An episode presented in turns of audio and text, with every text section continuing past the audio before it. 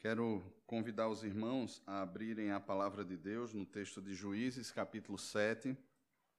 Estamos expondo o livro de Juízes, sendo aqui desafiados, creio eu, pelo Senhor, a percebermos o nosso tempo, a percebermos esse mundo não como sendo nosso amigo, mas ah, como sendo nosso inimigo e, ao mesmo tempo, alvo da proclamação do Evangelho.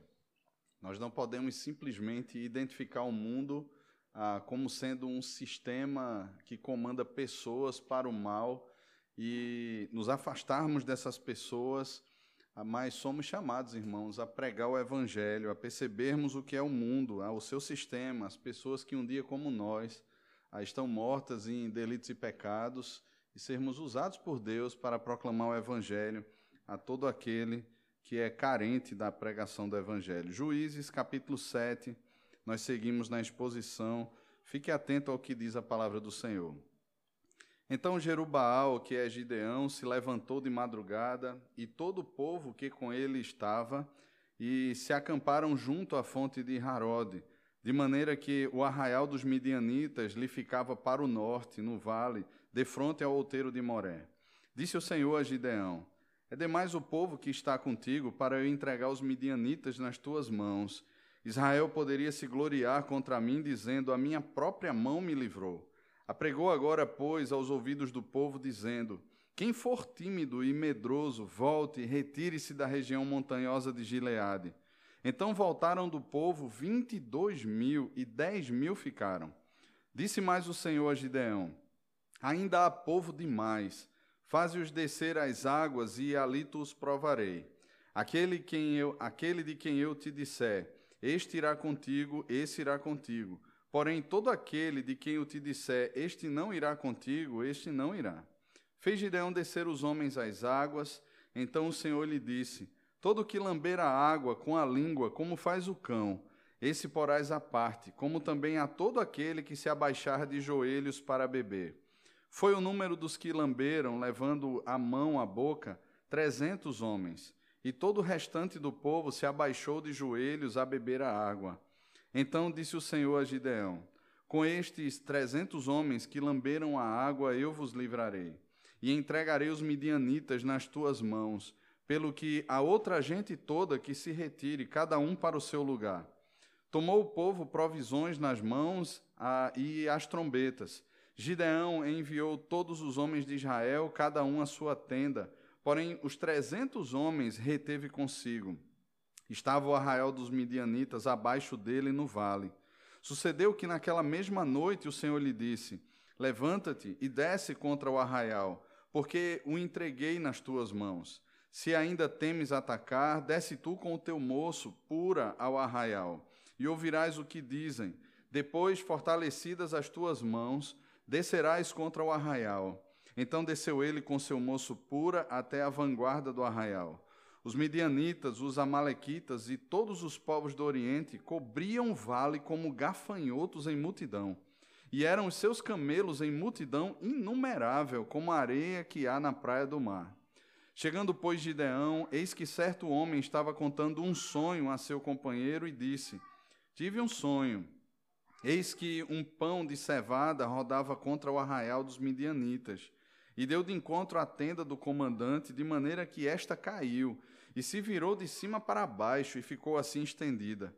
Respondeu-lhe o companheiro e disse: Não é isto outra coisa, senão a espada de Gideão, filho de Joás, homem israelita. Nas mãos dele entregou Deus os midianitas e todo este arraial.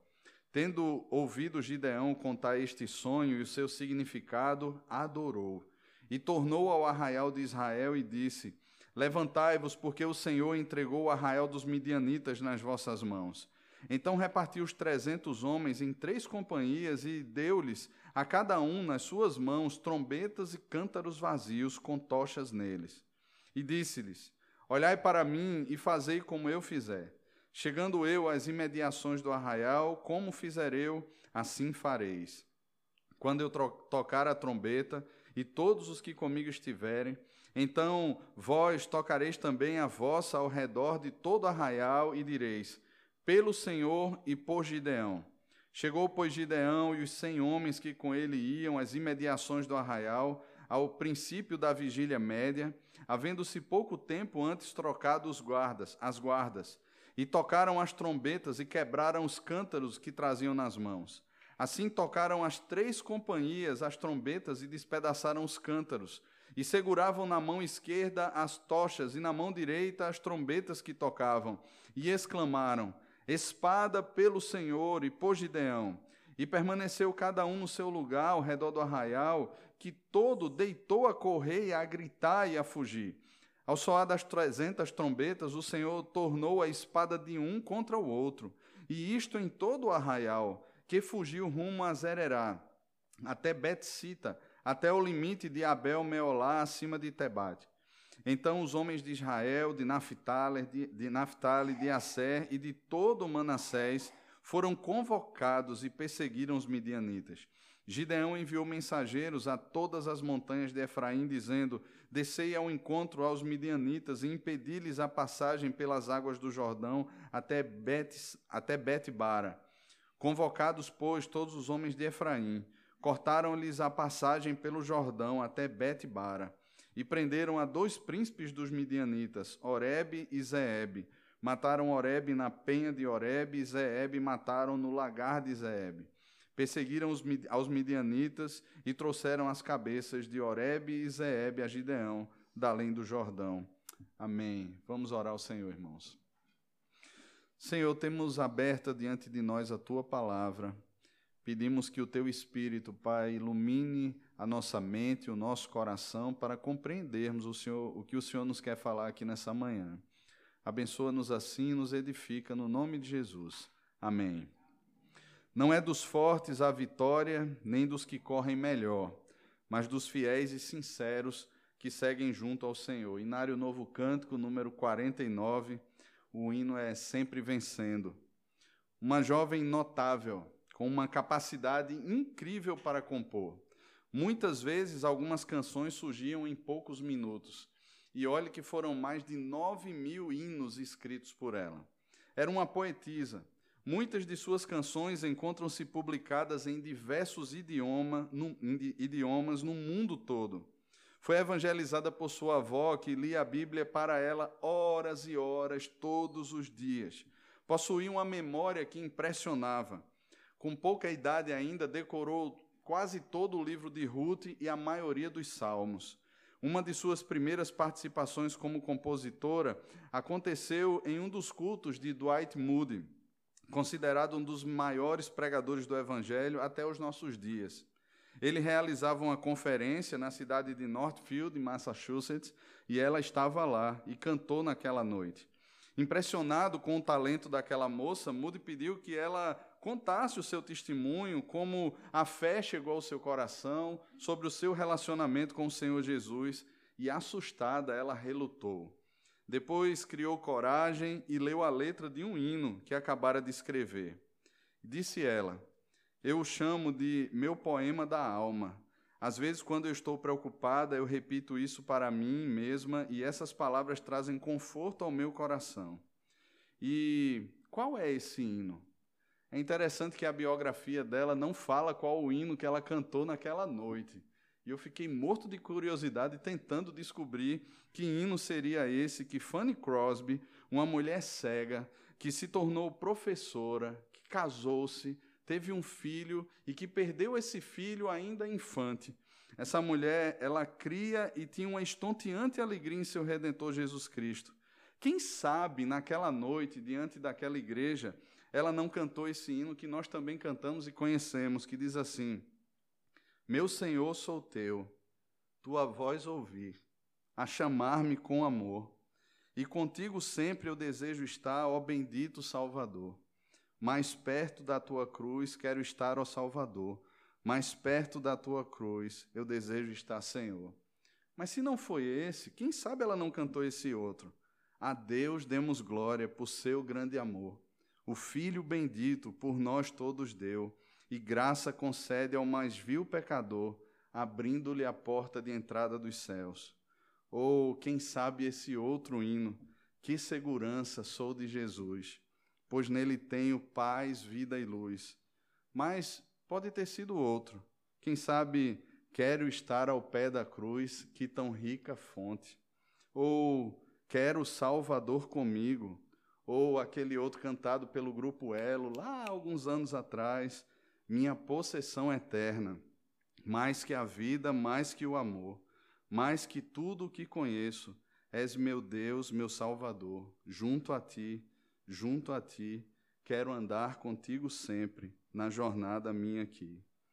É impressionante, irmãos, como o Senhor faz questão de contrariar a maneira como o mundo pensa a força, como o mundo pensa o poder, como o mundo pensa a grandeza.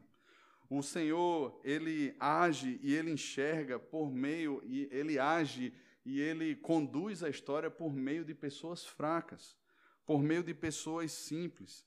Porém, a, o homem, ele olha para a sua força, ele olha para aquilo que ele possui, ele olha para a grandeza, para quanto ele possui num caixa de um banco, na sua conta, e ele pensa a história a partir daquilo que para ele é poder. Só que este é um padrão estabelecido não dos nossos tempos apenas, não nos nossos dias, mas ele foi estabelecido desde Gênesis capítulo 3, quando, de alguma maneira, o homem fez com que a verdade de Deus fosse suprimida pela injustiça do seu coração. E a partir disso ele tenta vencer tudo e todos na força que ele acha que possui em seus próprios braços. O apóstolo Paulo nos ensina em sua primeira carta aos Coríntios, no capítulo 1, do versículo 26 e 29, ele diz o seguinte: Irmãos, Reparai, pois, na vossa vocação, visto que não foram chamados muitos sábios segundo a carne, nem muitos poderosos, nem muitos de nobre nascimento, pelo contrário, Deus escolheu as coisas loucas do mundo para envergonhar os sábios, e escolheu as coisas fracas do mundo para envergonhar as fortes. E Deus escolheu as coisas humildes do mundo e as desprezadas e aquelas que não são, para, reduzirem, para reduzir a nada as que são a fim de que ninguém se vanglorie na presença do Senhor. E a finalidade é clara, irmãos: ninguém se vanglorie na presença de Deus. De fato, irmãos, Deus sempre deixará claro que o homem não possui em si condições para salvar-se ou para garantir a sua vida. Tiago já perguntava em sua carta, né? Quem, quem pode afirmar, se não em Deus, eu quero e eu viverei e eu farei isto ou aquilo. Não, é se o Senhor quiser, não só viveremos, como faremos isto ou aquilo. Meus irmãos, não temos como acrescentar um côvado à nossa estatura. Nós não temos como ter a plena convicção de que ao sairmos daqui chegaremos no local planejado. Nós não temos. O tempo não nos pertence, o fôlego de vida que nós temos é uma doação do próprio Senhor, que Ele dá e toma segundo a Sua vontade. Qual, pois, é a força que nós temos? Qual, pois, é a determinação que nós temos para, de alguma maneira, impor a nós e impor à vida que somos alguma coisa ou podemos alguma coisa? Como o próprio Lutero ele canta naquele hino Castelo Forte: a força do homem nada faz, sozinho ele está perdido. Porém, a tentação de observar-se como forte, de que pode garantir-se, sempre será uma possibilidade ao homem. Não só aquele que está morto em delitos e pecados, mas até mesmo assediará o nosso coração constantemente. O que dizer então do povo do Senhor? Quando a gente olha a história bíblica, ah, eu nem vou tanto lá atrás, né? mas lembre-se de José.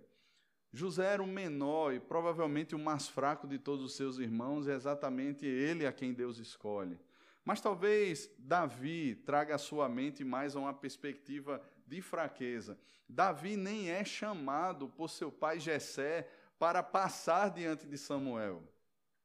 Todos os filhos de Jessé passam diante de Samuel e nenhum desses foi escolhido do Senhor. Ainda que Samuel tenha olhado para um deles e tenha pensado que este sim tinha cara de rei. Talvez um homem forte, com aparência de guerreiro e cara de mal. E aí Deus diz assim: Olha, Samuel, eu não escolho como o homem escolhe. O homem ele enxerga aquilo que lhe é exterior, mas Deus ele olha o coração. E Samuel pergunta então: Acabaram os teus filhos? E meio que desacreditado, né, Jessé olha e diz assim: Olha, tem um pastoreando as ovelhas, Davi. E manda chamar Davi. E a Bíblia diz que Davi era ruivo e de boa aparência. Talvez o que o texto ali, o narrador quisesse nos dizer é que Davi tinha cara que não colocava medo em ninguém. Mas era exatamente esse, irmãos, que Deus havia escolhido para ser ungido rei de Israel. Era exatamente esse. E eu fico pensando, irmãos, que assim como foi com Davi, assim como aconteceu ao longo da história, é comigo e com você também. Nós não somos os mais fortes, nós não somos os mais inteligentes, nós não somos os mais capazes, nós somos fracos. Nós temos os pés de barro, nós temos medo, nós olhamos para as circunstâncias e muitas vezes nos apequenamos diante delas. Somos exatamente esse povo, e Deus faz questão de dizer lá em Deuteronômio que Deus não escolheu aquele povo porque ele era o mais forte, porque ele era o mais numeroso, mas porque Deus o amou. Porque Deus o amou. Meus irmãos, nós não somos escolhidos por Deus porque Deus anteviu que o escolheríamos. Porque na sua presciência Deus olhou lá para trás e disse assim: Nossa, ele vai me escolher e ele será uma excelente aposta para mim. Porque esse aí, eu tenho certeza que esse aí vai ser como aquele cavalo de raça que vence todas as corridas. Posso apostar nele. Existem até músicas né, que muita gente canta por aí dizendo que Deus acreditou e isso é tudo. Olha que balela. Imagina Deus acreditar no seu potencial. Não, irmãos, foi exatamente o contrário. Foi exatamente o contrário. Irmãos, Deus não acreditou em nós. Deus acreditou em Cristo. Deus acreditou no Espírito, na palavra. Deus acredita nele mesmo. E Deus é fiel ao seu nome e ao pacto que ele estabeleceu conosco. E por isso, irmãos, ele nos preserva até o fim. E por isso ele nos sustenta até o fim. Não é dos fortes a vitória, não é dos que correm melhor, mas é dos fiéis e sinceros que seguem junto ao Senhor. E aqui nós temos diante de nós, nesse texto que lemos nessa manhã, a descrição da batalha de Israel contra os midianitas. E ainda o processo do Senhor com Gideão, que não parou na semana passada. Como vimos né, na semana passada, o amor paciente e restaurador do Senhor estava agindo no resgate de Gideão e, consequentemente, de todo o povo, porque Gideão refletia muito bem como o povo estava. E hoje eu quero convidar vocês a pensarem no seguinte tema: vitória na fraqueza. Vitória na fraqueza. Queridos, lembrem que os midianitas até então eram os piores opressores dos israelitas. Não foi o cativeiro mais longo, foram sete anos, mas foram sete anos debaixo de uma mão pesadíssima sobre o povo de Deus. A palavra do Senhor os descreve como uma nuvem de gafanhotos, tanto no texto que lemos hoje, quanto no texto que lemos há duas semanas atrás. Pelo que lemos hoje, Gideão convocou o povo e muita gente atendeu. Imagina, 32 mil homens de Israel atenderam a convocação de Gideão. E estavam ali para aquela batalha. 32 mil homens. Porém, o Senhor ele possuía um plano completamente diferente. Nós cantamos aqui uma música que foi uma versão feita por Ikleiber, A Batalha do Senhor. E, na verdade, quando nós percebemos não só lá em 1 Crônicas, capítulo 20, né, que é a base dessa música que nós cantamos aqui, mas quando nós olhamos para esse texto e para tantos outros textos da palavra de Deus, nós veremos, irmãos, que o Senhor possui uma forma, um jeito, uma metodologia completamente diferente daquilo que nós esperamos. A sua maneira de agir contraria as possibilidades e as articulações humanas. Qualquer general de guerra aqui preferiria alguém medroso, covarde, num campo de batalha, de alguma maneira ali lutando como um louco ou dando sua vida por um corajoso, do que dispensá-los. Ou nenhuma pessoa faria o teste de beber uma água para de repente dispensar mais gente. Quanto mais gente nesse sentido, melhor. Mas Deus possuía uma estratégia completamente diferente daquilo que é uma estratégia humana. É uma das grandes lutas travadas por nós e que envolve uma linha tênue entre a obediência aos mandatos criacionais, desenvolvendo-os de acordo com a palavra, em obediência e dependência no reconhecimento que, portanto, foi para a glória de Deus, e a tendência pecaminosa que temos de muitas vezes fazer uso até do nome de Deus, e uma aparente obediência, mas que na verdade é uma resposta aos ídolos do coração, visando uma satisfação à parte do Senhor. E o que é isso? O desejo por glória. Deus sabia, irmãos, que se aqueles 32 homens entrassem no campo de batalha para lutar, e se eles ganhassem aquela batalha, no final eles diriam assim: Nossa, como somos fortes, como somos bons. Eu já fui chamado algumas vezes a pregar em culto de formatura. E é interessante porque chamam você para um culto né, de ações de graças, em ações de graças, mas que no testemunho dos alunos é o seguinte: olha, eu abri mão de várias noitadas, eu abri mão de fazer isso e aquilo outro, eu estudei para valer, os meus pais investiram, eu fiz por onde merecer. É exatamente isso, irmãos. Não que os pais não possam investir, nem que nós não, que nós não tenhamos que abrir mão de muitas coisas. O próprio apóstolo Paulo, no que diz respeito à devoção, ele nos chama a exercitar os músculos espirituais que temos a nos disciplinarmos nesse caminho de devoção. No entanto, irmãos, nunca será um prêmio nosso, porque é o próprio Senhor quem efetua em nós tanto a vontade para querer, quanto a força para realizar.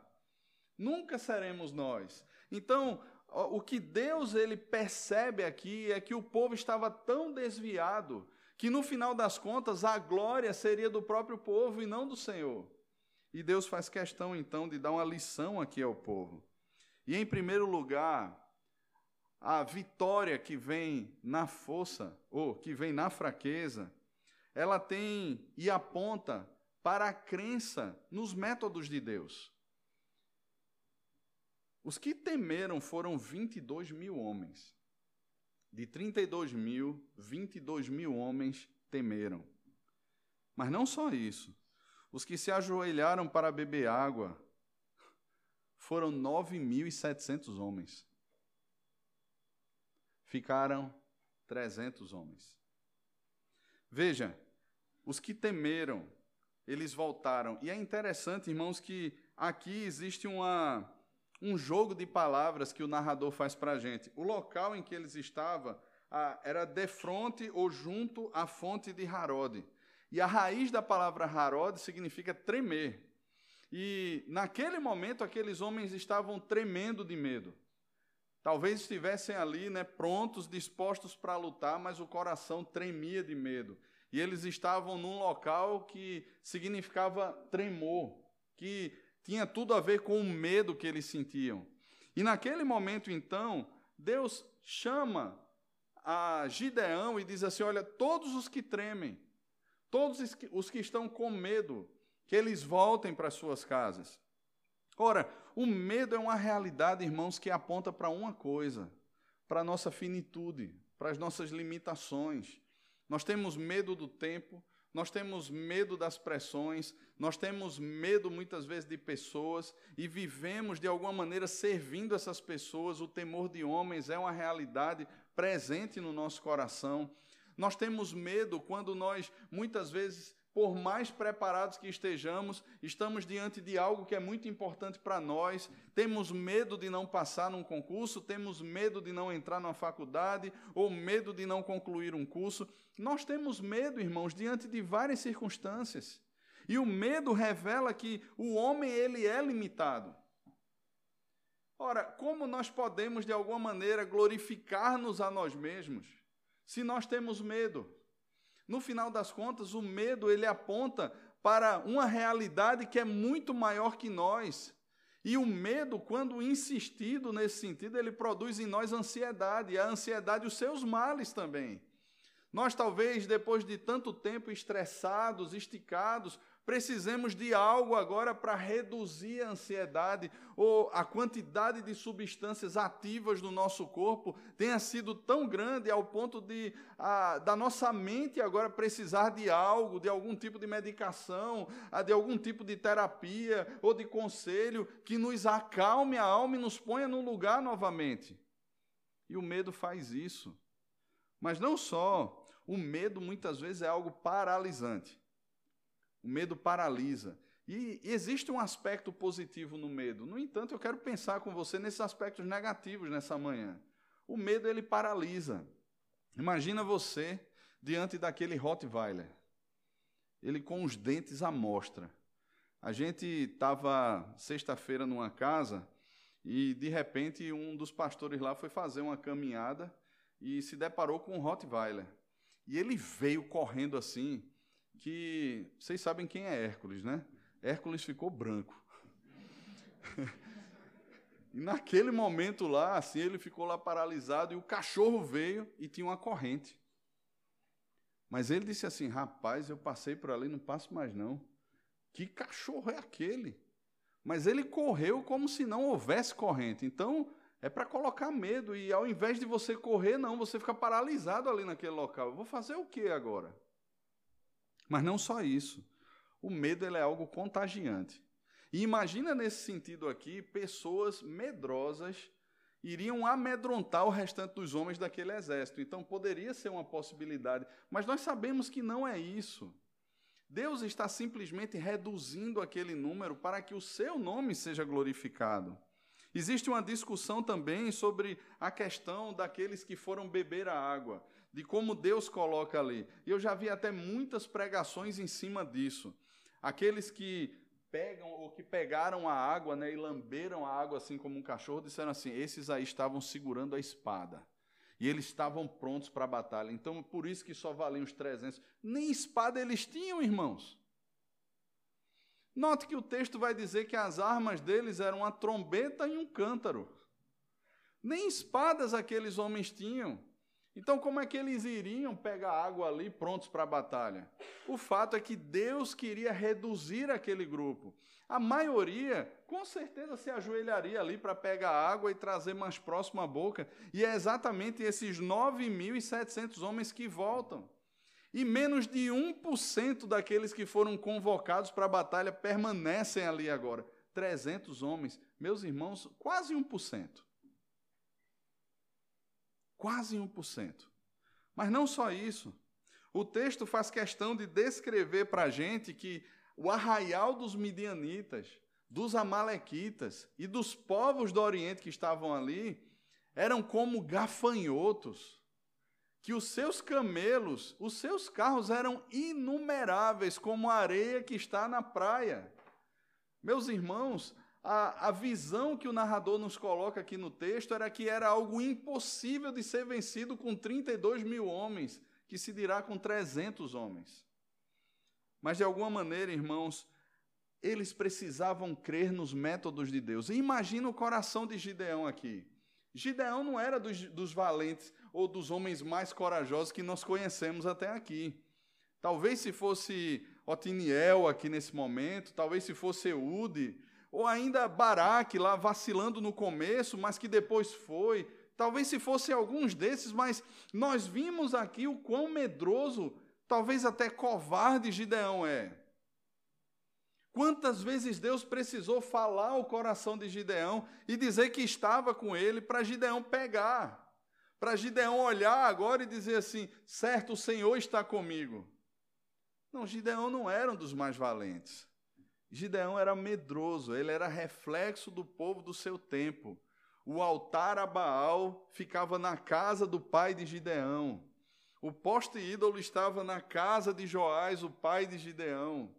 Quando Gideão vai destruir aquele altar, ele pega dez homens que eram seus servos, e o texto nos diz semana passada que, temendo a casa de seu pai, temendo os moradores daquela cidade, Gideão faz o que? Ele vai à noite.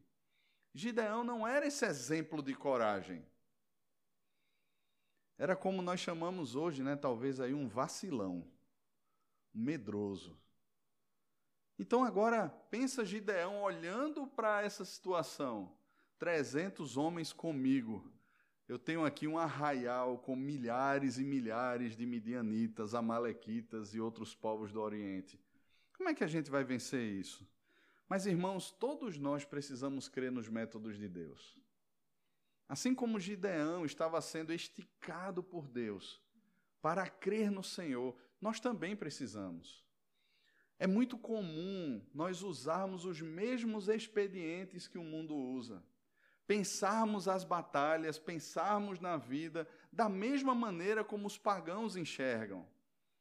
Cumprirmos as mesmas coisas que os pagãos cumprem. Meus irmãos, isso é comum porque nós estamos inseridos e nós acabamos refletindo de alguma maneira aquilo que está ao nosso redor. E ao mesmo tempo isso revela o quão pouco da palavra de Deus existe em nós porque, irmãos, nós nos tornamos aquilo que nós adoramos. O Salmo 115 revela isso. Tornem-se semelhantes, ele falando lá na perspectiva dos ídolos, tornem-se semelhantes a eles quantos os adoram e neles confiam. E sabe, meus irmãos, os ídolos desse tempo, eles são a realidade, eles cobram a sua adoração. Eles têm a sua maneira de serem adorados, eles têm uma maneira de exigir o nosso tempo, de exigir os nossos recursos, e muitas e muitas vezes nós estamos exatamente assim, prostrados diante dele e atendendo a agenda que eles passam, assim como qualquer pessoa que não conhece a Deus faz. Conduzimos a nossa casa muitas vezes da mesma maneira. Quantas vezes aconselhando a adolescentes, os adolescentes dizem assim: mas você não sabe quem são os meus pais. E muitas vezes, depois conhecendo os pais, os pais diziam assim: não, essa metodologia está errado. Olha, praticamente dizendo isso que a Bíblia fala é ultrapassado. Nós temos uma evolução ao longo do tempo e nós precisamos nos abrir para a ciência dos nossos dias. E abrimos mão, irmãos, da palavra de Deus, daquilo que nos preceitua a Escritura Sagrada, por causa da ciência dos nossos dias. Por causa daquilo que é ensinado nos nossos dias. Nós paramos para pensar o namoro, o noivado, o casamento de acordo com o nosso tempo. E muitas vezes a gente vai protelando as coisas, vai alongando as coisas, as intimidades vão crescendo sem perspectiva nenhuma de casamento. Nós nos vestimos muitas vezes porque o mundo diz assim: olha, a moda é essa. E nós assimilamos os mesmos padrões. Enquanto que aquilo que o Senhor propõe para nós, a modéstia, a decência, se torna algo descabido dos nossos dias. Nós vamos trabalhar da mesma forma. Muitas vezes sacrificaremos o casamento, sacrificaremos os filhos por causa do trabalho.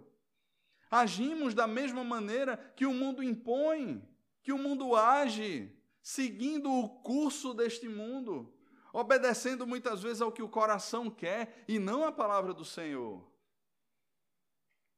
Sabe, irmãos, precisamos aprender a confiar naquilo que são os métodos de Deus. A forma como Deus trata e a forma como Deus conduz o nosso coração.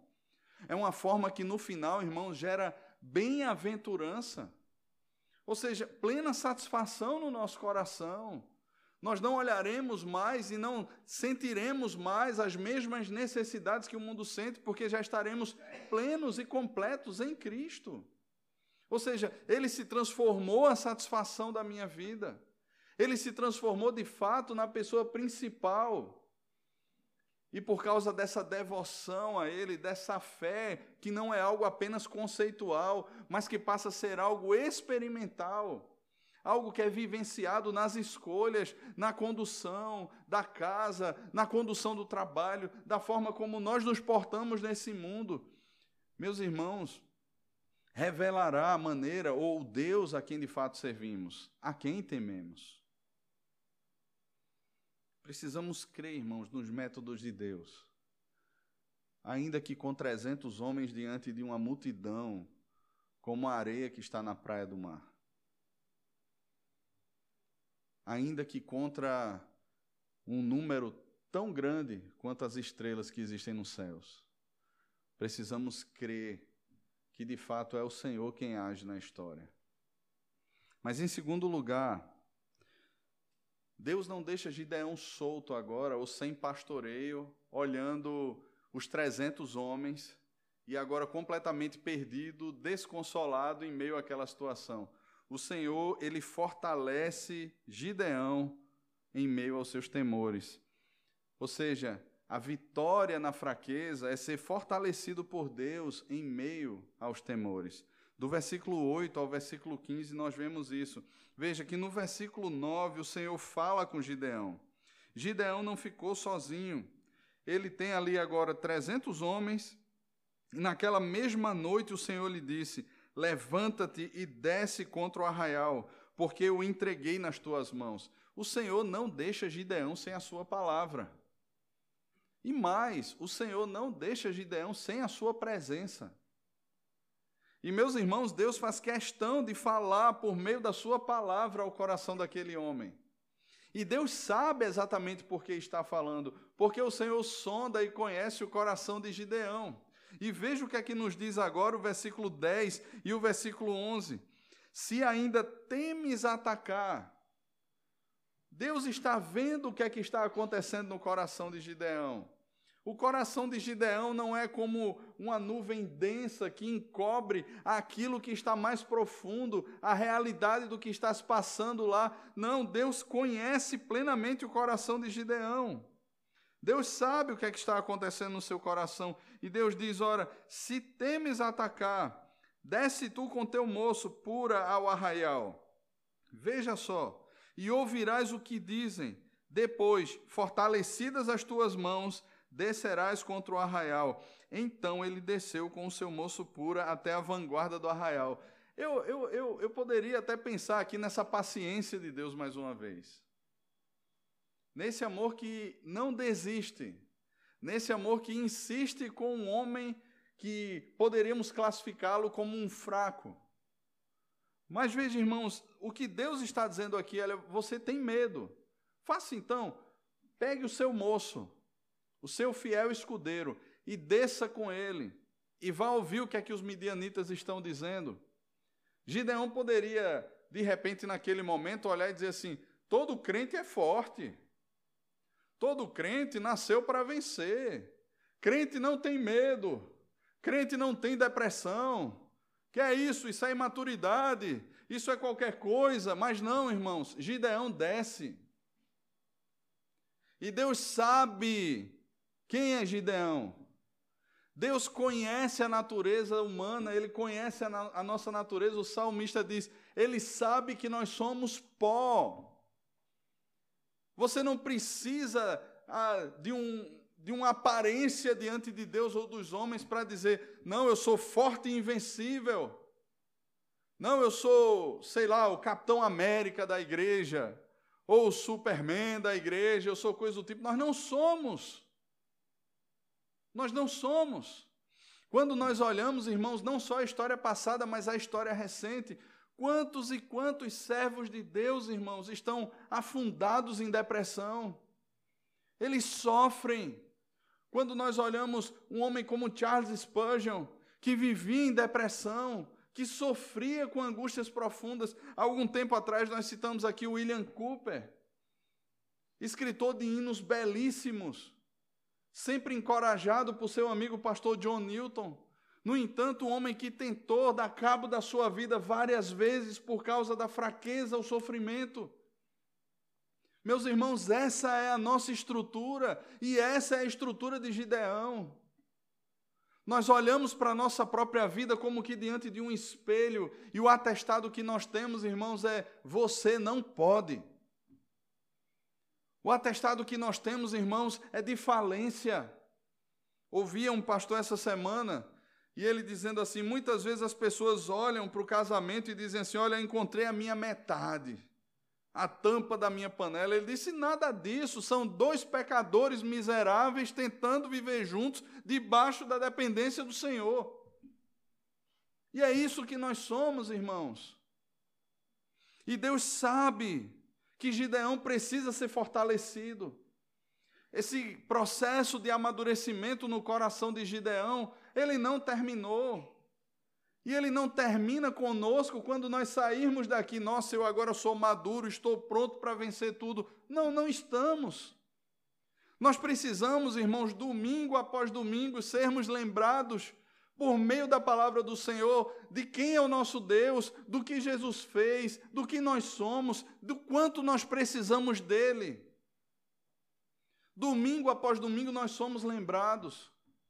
A cada leitura bíblica durante a semana, a cada momento de oração, nós estamos diante de Deus, dizendo assim: Senhor, está aqui alguém falido diante da tua presença, que necessita da força do Senhor. Lembra do apóstolo Paulo na segunda carta aos Coríntios? Paulo diz: Para que não me ensoberbecesse por causa das revelações que eu tive, foi-me posto um estaca na carne, um mensageiro de Satanás para me esbofetear.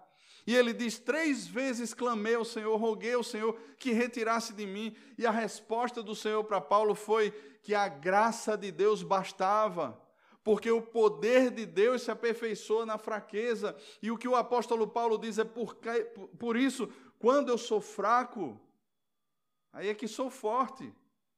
Não porque Paulo possui alguma força nele.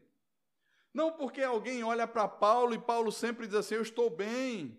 Não, irmãos, nós não podemos viver uma vida de jargões, onde simplesmente perguntamos, e aí, tudo bem? E a pessoa responde, estou bem, como se fosse algo, uma saudação comum. Nós temos a liberdade, irmãos, e a intimidade dada por Cristo de dizer como nós estamos. Não, não está bem. Eu preciso de ajuda. Eu preciso de oração, eu preciso de um conselho, eu preciso de alguma coisa. Meus irmãos, Gideão desce até o arraial. O moço dele está do lado dele. Talvez aquele rapaz agora pergunte assim: ele está com medo, ele precisa ouvir alguma coisa. Talvez aqueles 300 homens olhando essa cena e de repente ali Gideão descendo à noite, alguém abre o olho e diz assim: o que é que ele está indo fazer lá? O que é que ele está indo ouvir? Eles precisavam, talvez, ali de um general forte naquele momento, afinal de contas, eram 300 contra milhares. Mas Gideão desce. Ele revela ali o seu coração, a sua estrutura, e ele desce. Ele não está posando para os outros como numa vitrine, dizendo assim: olhem para mim e me sigam porque eu sou forte, eu sou bom. Não. Ele sabe quem ele é e Deus sabe quem ele é. E por Deus saber quem nós somos, irmãos, nós não precisamos fazer teatro diante dos outros. Porque o Criador de todas as coisas, a principal pessoa a quem de fato deveríamos temer, já sabe quem nós somos. E revelamos a quem tememos, porque nos importamos muito mais com a nossa reputação, com o que os outros pensam, e aí colocamos a nossa capa por causa dessa, dessa idolatria, desse ídolo chamado temor de homens. Mas Deus sabe como é que está seu coração. Deus sabe como é que está o meu coração. Nós não precisamos fingir, porque a pessoa principal conhece-nos por inteiro, totalmente. Ele vasculha os porões mais sombrios da nossa alma e ele conhece, irmãos. Gideão, ele desce ele ouve os temores dos midianitas. Alguém lá tem um sonho. E começa a contar aquele sonho. E um outro lá diz assim: Olha, sabe o que é está acontecendo? Gideão. Deus entregou todo esse arraial aqui nas mãos de Gideão, filho de Joás. Certa vez eu ouvi de um missionário que ele disse o seguinte: ele disse assim: Olha, o nome de um servo de Deus humilde que ora é conhecido nas densas trevas do inferno. E como é que aqueles homens lá sabiam do nome de Gideão? A menor tribo, veja, Gideão mesmo disse isso, irmãos.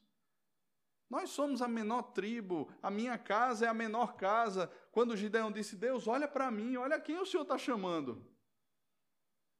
E esses homens agora, eles dizem assim: o Senhor nos entregou nas mãos de Gideão. A tenda do comandante do exército foi posta de cabeça para baixo. Gideão, então, ele tem uma atitude ali naquele momento. Gideão, diante daquela interpretação, daquele sonho lá, dada por um midianita a outro midianita, Gideão não diz assim simplesmente, agora a gente vai vencer. Sabe o que é que Gideão faz? Olha o que diz o texto, versículo 15. Ele adorou. Gideão adora. E aqui nós temos, meus irmãos, a grande disputa desse mundo. Por que, é que o mundo quer tanto e persegue tanto o nosso coração? A adoração. Nós fomos criados para quê? Para adorarmos a Deus. Não é que Deus precise da nossa adoração para ele ser mais Deus. Olha, eu acho tão bonito quando eles estão lá dando glória ao meu nome, eu fico aqui mais orgulhoso de mim mesmo. Eu fico aqui mais sabedor que eu sou Deus. Não, Deus não precisa disso. Mas nós precisamos, porque nós fomos criados para a glória de Deus. A adoração, meus irmãos, é o grande alvo da redenção. Quando você olha para o Apocalipse que o Senhor Jesus deu a João, o que Jesus consola o coração de João, e João escreve para consolar as igrejas, é que o Cordeiro Santo de Deus, o leão de Judá, está sentado no trono, ele é adorado por anjos, ele é adorado por seu povo. Olha, João consola a igreja com essas palavras, as igrejas com essa palavra. Porque está tudo certo. Os sofrimentos do tempo presente, eles não hão de se comparar com a glória que há de ser revelada. Então, João, espera. Vai doer, vocês vão sofrer um pouquinho, mas olha só o que é que está acontecendo aqui, João. E é o que nós fazemos aqui, irmãos, nessa antessala daquilo que nos aguarda. O domingo, irmãos, é essa antessala, ou seja, essa essa pequena janela que é aberta para nós daquilo que acontecerá nos céus. Gideão, ele se prostra e adora a Deus. Nesse momento aqui, irmãos, a chave ela gira no coração de Gideão. Gideão não está mais prostrado diante de Baal. Gideão não está mais com a, com a sua cabeça lá borbulhando, com dúvidas, lutando contra as certezas daquilo que Deus está falando ele se rende diante de Deus. Ele se prostra diante de Deus. Você lembra da atitude de Maria, quando o Espírito Santo fala com Maria? Maria adora Deus, dizendo: Seja feita com a tua serva de acordo com a tua vontade. Meus irmãos, Jesus adora a Deus no Getsemane quando ele diz assim: Senhor, se possível, passa de mim esse cálice, contudo, seja feito o que tu queres não o que eu quero. Irmãos, Paulo adora a Deus quando ele escreve diante dos presbíteros de Éfeso, que abraçavam e choravam com Paulo, dizendo: Não, a gente não pode ouvir que não mais vai ver seu rosto. E Paulo diz assim: em nada eu considero a vida preciosa para mim mesmo, contanto que complete a carreira, o ministério que recebi do Senhor Jesus. Meus irmãos, é uma vida de adoração. É uma vida que se rende diante de Deus, que olha para o Senhor e confia no que o Senhor está falando e diz assim: Senhor, muitas vezes eu não entenderei os teus métodos, Senhor, muitas vezes eu não entenderei a forma que o Senhor está agindo, mas, Senhor, eu me prostro diante do Senhor. Eu confio no Senhor. Eu me rendo diante do Senhor. Eu baixo as minhas armas diante do Senhor. Senhor, olha, a situação aperta o coração. Senhor, você, você sabe o que fizeram contra mim. Você sabe o que falam, o Senhor sabe como é que meu coração está apertado, as perdas, o Senhor sabe as lutas que eu passo, muitas vezes aquelas lágrimas que são compartilhadas com um travesseiro. Sabe, irmãos, o que Deus quer de nós é que nós nos rendamos em adoração. Um reconhecimento de que, fato ele, de que de fato Ele é Deus, de que Ele é bom, de que Ele é fiel. Irmãos, nós não podemos viver crendo na mentira de Satanás Olha, Deus não é tão bom assim. Se Deus fosse bom, Ele teria dado essa fruta para você comer, porque Deus sabe que no dia em que você comer, você vai ser como Deus. Olha aí que Deus tacanho, que Deus mesquinho. Não, irmãos, Ele nos ama de verdade. Ele entregou o seu filho por nós. Lá naquela cruz, irmãos, Deus não estava fazendo um teatro. O Filho unigênito de Deus estava pagando o preço pela nossa redenção naquela cruz. O castigo que hoje nos traz a paz estava sobre ele, e por meio das suas pisaduras nós fomos curados, irmãos. Naquele momento lá na cruz, Deus estava punindo o Cristo por meus pecados, pelos seus pecados, pela nossa estrutura de descrença, pela nossa falta de adoração. Cristo estava tomando sobre si, irmãos, toda a nossa injustiça, para que sobre nós fosse imputada a sua justiça, para que pudéssemos adorar a Deus, para que por meio do véu que foi rasgado por meio da sua carne, nós tivéssemos livre acesso a Deus por esse novo e vivo caminho. Os ídolos estão nos chamando todos os dias, irmãos, a nos prostrarmos diante deles, Olha só o que Satanás faz lá em Mateus 4, na tentação de Jesus. Se a gente pudesse fazer uma paráfrase aqui, né? Jesus, olha, você vai para a cruz para conquistar gente de toda a tribo, língua e nação. Você não precisa disso. Você não precisa sofrer. Eu estou criando até a minha igreja. Pare de sofrer. Não, você não precisa disso, Jesus. Vamos fazer o seguinte: você se prostra aqui e me adora, e eu te darei todos os reinos desse mundo. É isso que você quer, Jesus? E Jesus responde para o diabo: só ao Senhor teu Deus adorarás. Só a Ele prestarás culto. Meus irmãos, se o nosso coração não se prostra como de Gideão se prostrou, diante do Senhor em adoração, diante de quem estamos nos prostrando? A que ou a quem nós estamos nos prostrando? A que ou a quem nós estamos depositando a nossa segurança, a nossa vida, os nossos sonhos, as nossas perspectivas, diante de quem, irmãos? Nesse momento, Gideão é fortalecido. Ao invés da vanglória, ele adora. Ele reconhece a glória de Deus e se prostra diante de Deus. Veja que ele não foi fortalecido com palavras de autoajuda. Ele não foi fortalecido porque, de repente, alguém disse assim: Ó, oh, vamos dar uma esparecida, vamos no cinema, vamos fazer alguma coisa, vamos fazer uma viagem. Não, ele é fortalecido na convicção daquilo que Deus já lhe falou e ele adora Deus. E em terceiro lugar, irmãos, a vitória na fraqueza é, acima de tudo, crer que a batalha ela não é nossa, mas que a batalha é do Senhor.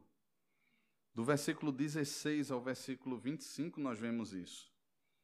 É interessante que se 300 são poucos, imagina repartir 300 em três grupos de 100.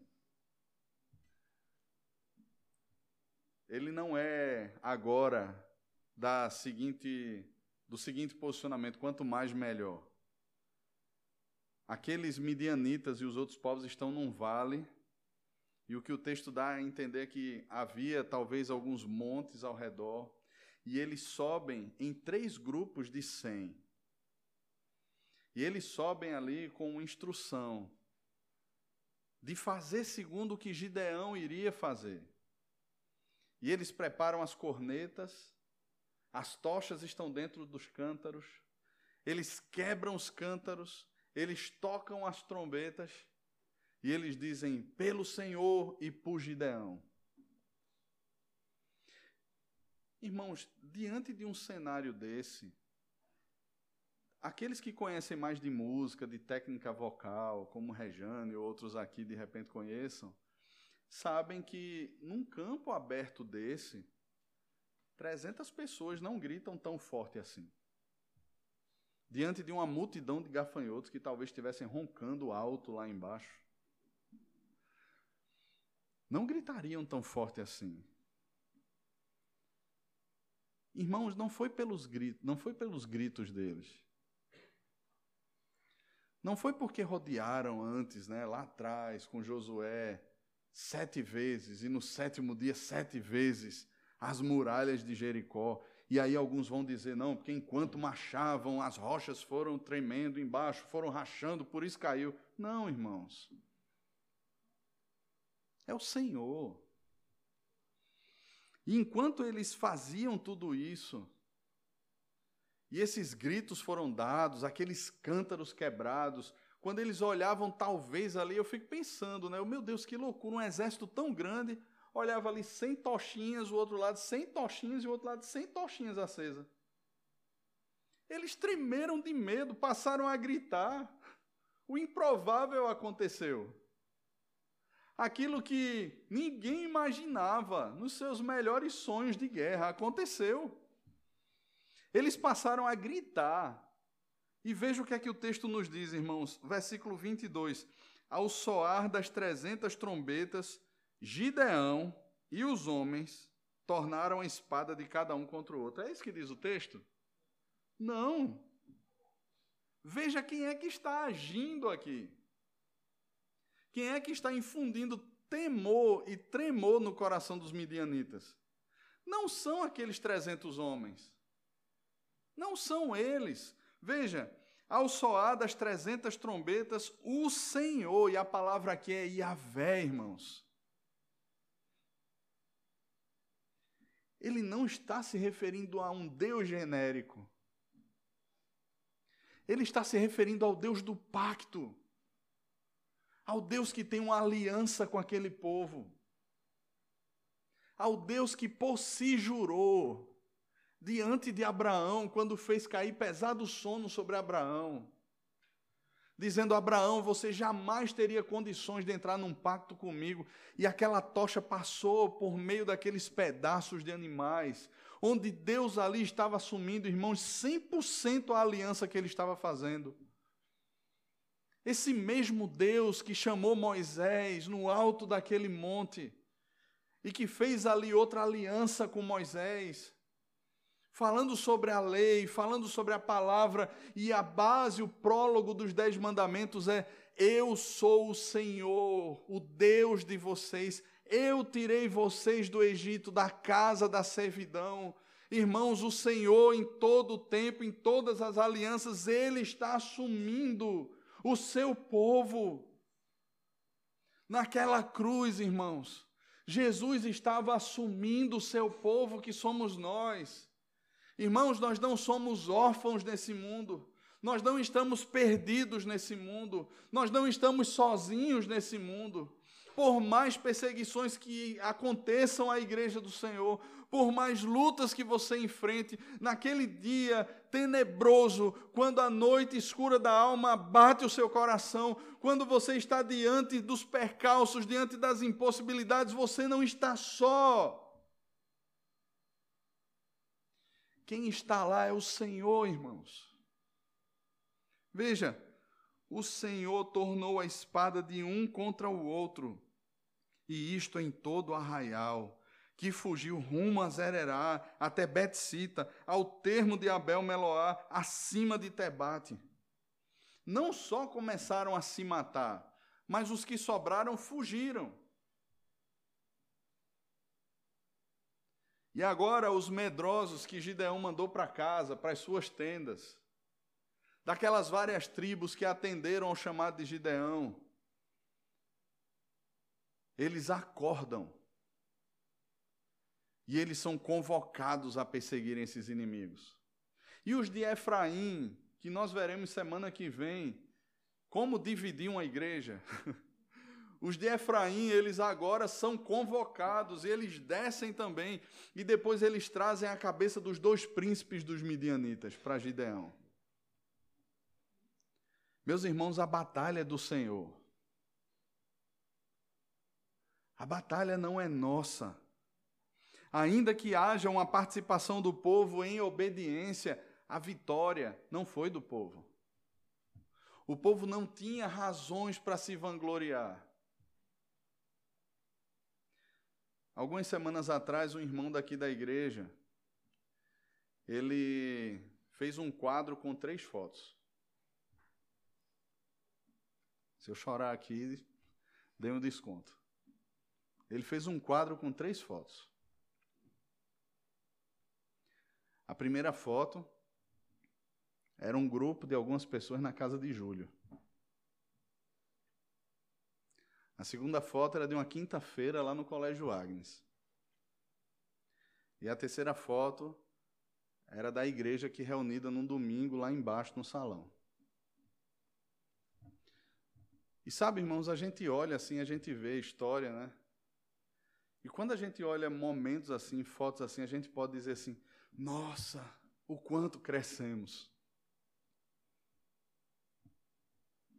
A gente pode olhar e dizer assim: quanta coisa nós já conseguimos.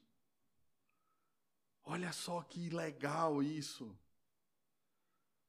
Mas sabe, irmãos, não é dos fortes a vitória. Irmãos, o cavalo se prepara para a batalha, mas a vitória vem de quem? Meus irmãos, não somos nós, nem é por nós.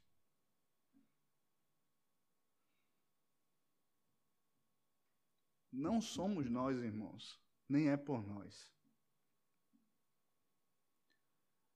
Não é por causa do grupo de louvor, não é por causa do colégio fazer crescer, não é por causa de pastor, não é por causa de nada, irmãos.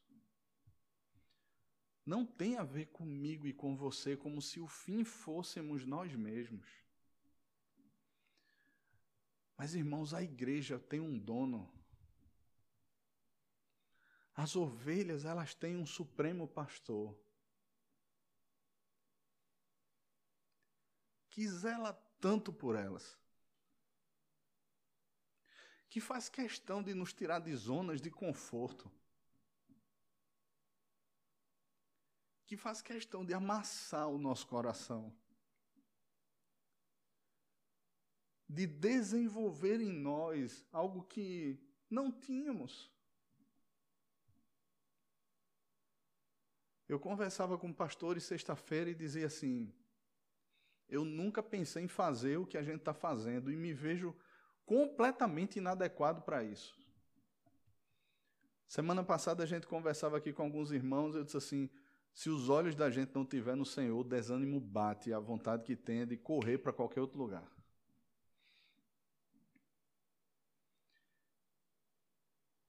E a gente passa a ver, irmãos, que todos nós somos farinha do mesmo saco. Nós desistimos fácil, nós nos escoramos uns nos outros. Nós abrimos, mãos dos, abrimos mão dos compromissos. Muitas vezes escolhemos o pecado, somos disciplinados muitas vezes por causa disso. Nós olhamos para os recursos e dizemos assim: não temos. Nós olhamos para as estruturas e dizemos assim: não temos. E eu creio que é exatamente isso que Deus quer que a gente perceba. Para que ninguém ouse um dia se vangloriar dizendo assim: olha o que eu consegui, olha o que eu construí.